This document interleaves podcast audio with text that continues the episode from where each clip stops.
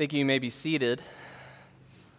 We are blessed this morning. I didn't say this when uh, in the morning introductions, but we are blessed this morning to have Archdeacon Andrew Brashier. He's a priest um, under the jurisdiction of Armed Forces and Chaplaincy. He's a prison chaplain. He's a father. He's the rector at Good Shepherd Anglican Church in Pelham. And he's also a lawyer, so he doesn't have much going on. Uh, But we have the joy of hearing him come and preach God's holy word to us today to the glory of God the Father. Archdeacon Andrew will hear you gladly now. Thank you, Deacon Josiah, for that gracious introduction. The Lord be with you. Let us begin with prayer. Heavenly Father, we thank you so much that you have graced us and gifted us with your holy word. Lord, those words that have been read over us from the old to the new, from the Psalter to your gospel. Let them, Lord, truly penetrate our hard hearts, plant the seeds of your gospel within them, and give us growth, O Lord, so that we may grow into you. And united to you, O Lord, we may bear the fruit of the Holy Spirit that you are calling us to walk in. In Jesus' holy name we pray. Amen. It's a joy and it's an honor to be here, to preach and to celebrate with you today. And many of you probably do not know me, but I actually became an Anglican in this parish, in Christ the King, when it was but a young, brand new mission that was meeting on the campus of Samford University. As a matter of fact, two out of three of my children were baptized here. Now, don't worry, my third child was also baptized, but he was baptized over at Church of the Good Shepherd, where I serve rector just a few minutes down the road in Pelham. Now, your founding rector Father Lyle Dorsett, he's a man who I actually consider my spiritual mentor. In fact, I'm wearing today a chasuble that he wore many times while celebrating and preaching here in this parish. So when I received the call from your senior warden that Father Michael was unfortunately ill and was not able to make it today, I didn't hesitate to say yes. Of course, he only told me after I said yes that I was the fourth person that he called. now, you're kind of stuck with me today. And when I previously delivered a sermon that was on today's gospel reading, I entitled it on Raising Expectations. But I think this sermon may need to be entitled Lower Your Expectations. But let's bear together and let's grin and bear together. We go into the gospel reading, the gospel of St. Matthew in chapter 22, beginning in verse 15. Now, today we're finding Jesus at the beginning of a critical dialogue and an inquisition.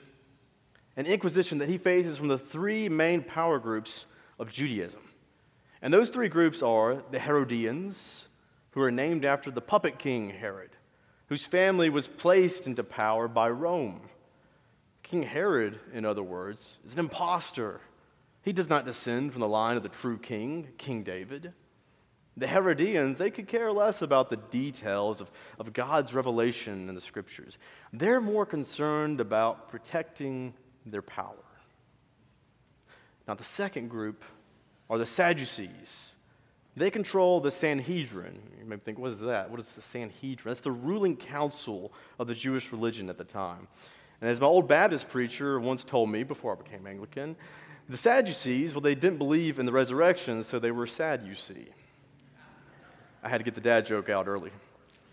Now, look, you'll hear more about the Sadducees. I want you to remember them in the coming weeks as you dive further into Matthew 22. They will pop back up.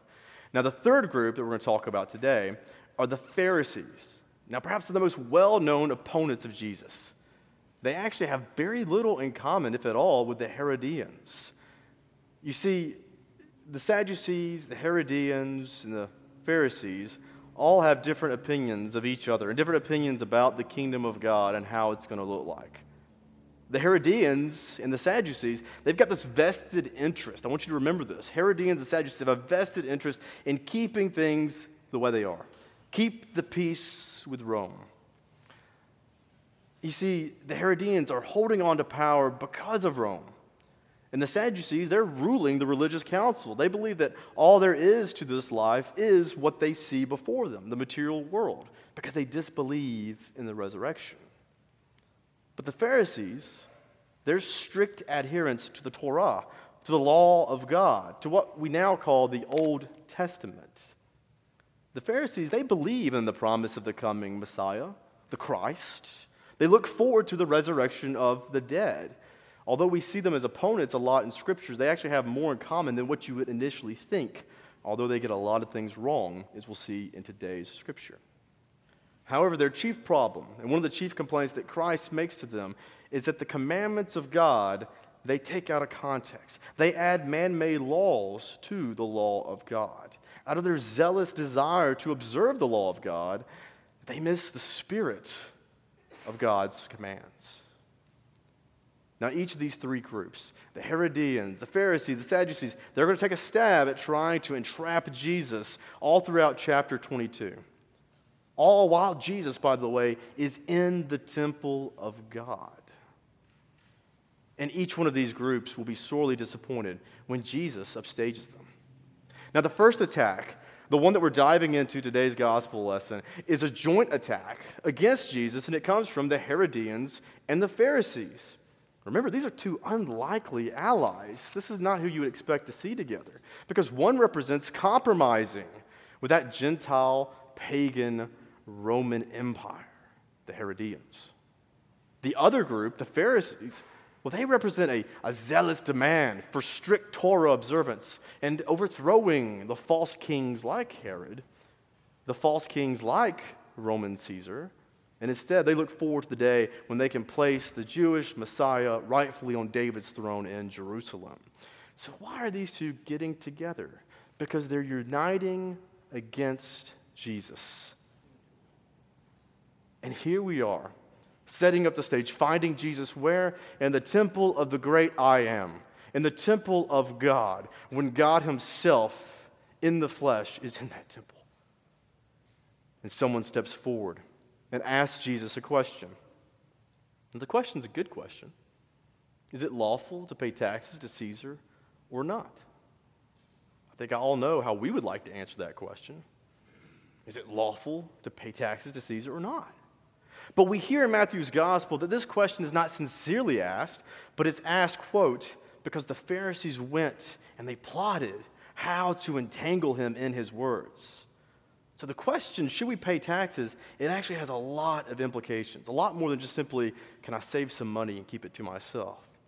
Because less than 100 years earlier, before the Romans conquered Judea, the Israelites were briefly an independent nation. They were ruled by the Maccabees. And many Israelites in Jesus' time, they yearned for that independence. They scorned the Roman invaders as oppressors, along with the Jews who are supporting this puppet king Herod and those traitorous Jews who serve as tax collectors for the Romans. Tax collectors, by the way, like St. Matthew, who's written our gospel today. These tax collectors, like Zacchaeus, before his repentance, they extorted high taxes upon the people of God, and they pocketed the excess to enrich themselves. And the Jewish people, they dream of being independent again, being free again, being under God alone. And they thought back to the time before they were conquered, before the Romans came, before the Babylonians, before the Assyrians, to the time in which Israel was united under good King David. And the Pharisees and the other devout Jews, they rest on that promise of the future messianic king who is coming, who will deliver us from the pagans. That Messiah who will fulfill the promises of the Psalms and elsewhere in the prophets, that the Gentile kings, they are the ones who will submit and bow down to King David's promised son. But before you start to think, hey, maybe the Pharisees are backing Jesus as Messiah, remember their motivation is to entangle Jesus. And ironically, although they want to entangle him, they're trying to set him up. They're trying to trap him. They want him to sound like and to appear like a Messiah. Because if they do so, they can trap him. They can bring him forward and say, ah, look, this is a Messiah. He's causing rebellion. He's telling us to not pay taxes. What does that mean? Well, in the world of the Roman Empire, a tax rebellion will get you crucifixion. They want him to sound like a Messiah so they can have him out of the way. And this is why the Pharisees partner with the Herodians. If you remember in Matthew's gospel, it says that the Pharisees plot on the entangling, and they invite the Herodians, unlikely friends, come and join us Join us in the temple. We're going down to talk to this Jesus, this Jesus of Nazareth. Let's see what he says. We'll ask him the question should we pay taxes or not? The Herodians are coming along. They're curious because they want to see does Jesus say don't pay taxes? Which will quickly get Jesus drawn before a tribunal and executed. Or is he going to say pay the taxes? And then the Pharisees are going to say he's not really a king, he's not really the Messiah. He's supporting the Roman tax, he's supporting submission to Rome. So you see, it's a clever trap, this simple question they're devising here. Does Jesus, the possible Messiah, the claimant to King David's throne, say, Yes, pay the tax and submit to Rome? And therefore, he's not the king of Israel. But if Jesus answers that the tax must be paid, it draws not only the eyes of the Pharisees, but also the majority of the Jewish people, those who are worshiping and watching this question, this discussion, this inquisition there in temple. Should Jesus say, No, you must refuse to pay the Roman tax, he's going to infuriate the Herodians. He's going to infuriate Rome. He's going to appear as revolutionary, inciting a tax rebellion. It would be an instant death sentence, and it would likely lead to many of the Jews watching Jesus to take up arms, to immediately proclaim him Messiah and say, Yes, don't pay the taxes to Rome. This is the king we've been waiting for. This is what we've been looking forward to. Let's go out and start a rebellion. Because you've got to remember, just one chapter ago in Matthew 21, Jesus triumphantly entered into Jerusalem with shouts of him from the people of God, saying that he is the son of David and therefore heir to the throne. So if Jesus says, don't pay the taxes, very likely revolution would begin, a bloodbath would ensue. And before Jesus' time and after his resurrection and ascension, history records that there were rebellions and much bloodshed, much violence as the Jewish people unsuccessfully sought their independence from Rome. But we're not dealing today with a mere mortal, are we? The man that the Pharisees are questioning, the man that the Herodians are listening carefully to to catch him, the one they're awaiting that response from, is God in the flesh.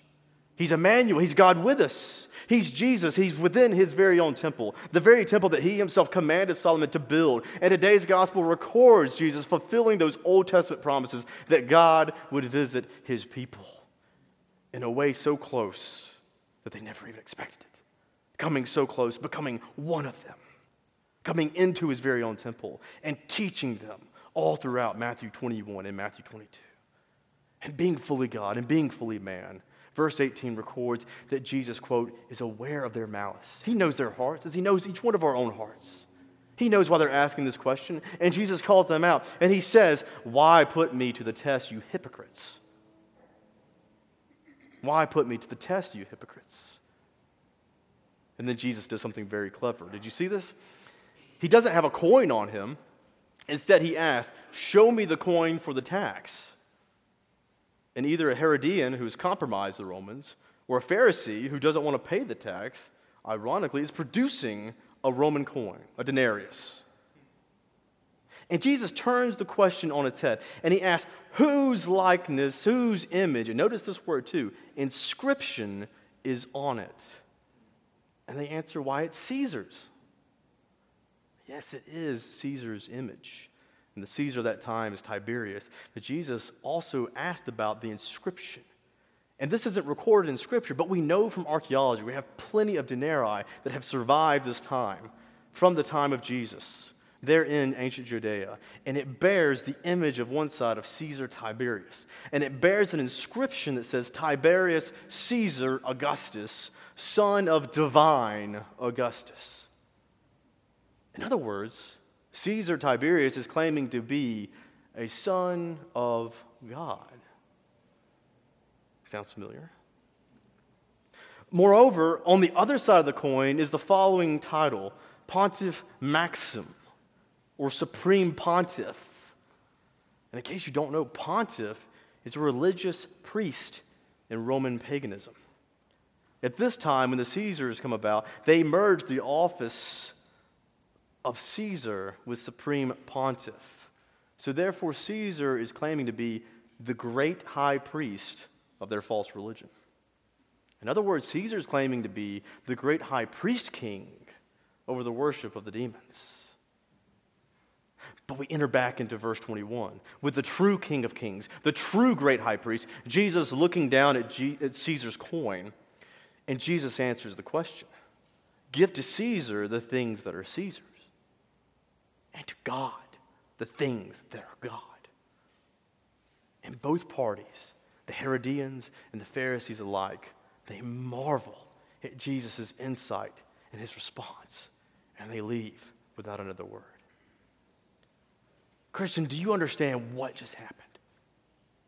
We see that Jesus does not object to paying the tax, but it's not because he's not the true king, and nor does he bless the oppression of Rome against his people. No, Jesus is telling us that where man made duty, respect, and submission is due, then render it. But the far more powerful and the greater question for us today and for all eternity, O church, is what belongs to God? What belongs to God? And what should we be rendering to God? But I'm afraid far too often we hear this and we say, yes, yes, we need to pay our taxes. It's a shame. But when the kingdom comes, there'll be no more taxes. And yet we are fools because we don't realize that the real meaning, the real lesson being taught to us is that God wants all because he made all of us. Although Caesar can cast his image and his false pronouncements of being some sort of great high priest and king there upon this piece of metal, this denarius, by giving Caesar back that denarius that he stamps upon the metal, it doesn't acknowledge any truth to his lies. The question that we need to ask is what image, what inscription do we bear on our hearts, in our minds, in our souls, in our lives? Look in the mirror. Look in the mirror, my friends. Listen to the words of Genesis 1 26. When the Word of God, the same Word of God, who in the temple in Matthew 22 spoke and said, Let us make man in our image, after our likeness in verse 27, so man, so God created man in his own image. In the image of God, he created him. Male and female, he created them. And sadly, we live in such confusing times that even this truth of how God created us, of who God created us to be, has been lost. But we, image bearers of God, we, filled by the Spirit of God, are called to speak up, O church, and to speak the truth in love. Because, as Paul tells us, you are not your own. St. Paul reminds us this when he talks to the Corinthians church in 1 Corinthians 6:19. You are not your own. We are broken mirrors. We're not perfect. But we broken mirrors still bear the image of our Creator. And let us not forget that our Creator has come down and He has healed us. For as Paul continues, for you were bought with a price. You were bought with a price. We didn't redeem ourselves. We didn't buy our ourselves back from Satan. We didn't cleanse ourselves of our own sins. Christ bought us with the price of His very own blood. And He did so to repair us, to refine us, to renew us broken mirrors, so that now we are called to reflect the image of Christ Jesus himself, who bears the image and reflects the image of God the Father, the living God.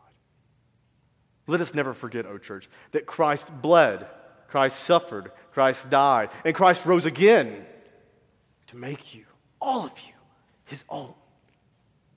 You were once far off and hostile. We all were once Gentiles in the faith, and now he has drawn us near and called us who were not a people his people. So there is nothing that does not belong to our Father. Your time, your talents, your treasures, it all belongs to God. And we are called to use it to serve and to glorify Him, to serve and extend His kingdom by serving and loving our neighbors. And before you get into that temptation, as we all do, of, of starting to compare our time, we have so little, of our talents, I'm really not that talented, of our treasures, let's not even go there, lack thereof. Before we start to compare that and the lack thereof with our neighbors, or how our neighbors don't use theirs the way they should, so that should excuse us from, from being proactive. And before we do that, church, remember that Christ did not simply come to save us, He saved us to send us out into His world as His servants. And do you really think that our Lord, that our God, that our Savior, Jesus Christ, who loved us so much to come and die and bleed for us, would not also equip us? He equips us well. He equips us with the full presence of His Holy Spirit. And He promises to bear fruit through us by God the Holy Spirit. His victory upon the cross, His victory over death through His resurrection, is made manifest through us by His Holy Spirit living within us. And through the Holy Spirit, the body of Jesus, his church, shall advance upon even the gates of hell and shall overcome. Do you believe that, O church? It's not an inspirational quote. It's not a motivational poster to be tacked upon a wall. It's a life to be lived. It's a calling for us to fulfill. It's something for us to walk in. Or as St. Paul says, yet again, to those pesky Corinthians in 1 Corinthians 6, verse 19, do you not know that your body is a temple of the Holy Spirit within you, whom you have from God. It's a beautiful irony that the same God who today visits his temple demands complete and whole submission to the same holy God who now turns his temple into us by filling us with his spirit. Though we are weak, he is strong. So glorify your body, Paul concludes, by how you speak, by how you serve, by how you tell the broken, confused, and dark world that God so loved the world that he sent his only Son to suffer for us broken images, to redeem us into servants, the, bearing the image of the true King who shall return. You have a calling, O church. You have a calling because there's no part timers in the kingdom of God. There's no room for serving two masters the world, the flesh, the devil, and God added in there as well. Those who are putting one hand on the plow and who keep looking backwards need not apply. God has laid out his ministry and his mission upon you. Upon you. So, church, do not resist the Holy Spirit and how I know He is right now drawing you, so many of you, to give yourself up completely over to Him. Two, as the psalm tells us, to truly be still and know that He is God. For when we get out of God's way, He fills us up with Himself, and we're compelled to follow Him. To be a disciple, faithful on this journey that He is taking you and taking us together as the church. Because this afternoon, starting at lunch, tomorrow at work, while picking up groceries, or maybe even filling up your car at the gas station, God is going to put people in your path. And God's already been doing it for some time now. People that you've seen over and over, and you get that inkling. You have that push that's not from yourself, not from your soul, not from your mind or your heart, but that push of the Holy Spirit. Go, speak to them, serve them, pray for them. Love them. Church, serve them. And tell them what Jesus has done for you and what he is willing to do for them. In the name of the Father, and the Son, and the Holy Spirit. Amen.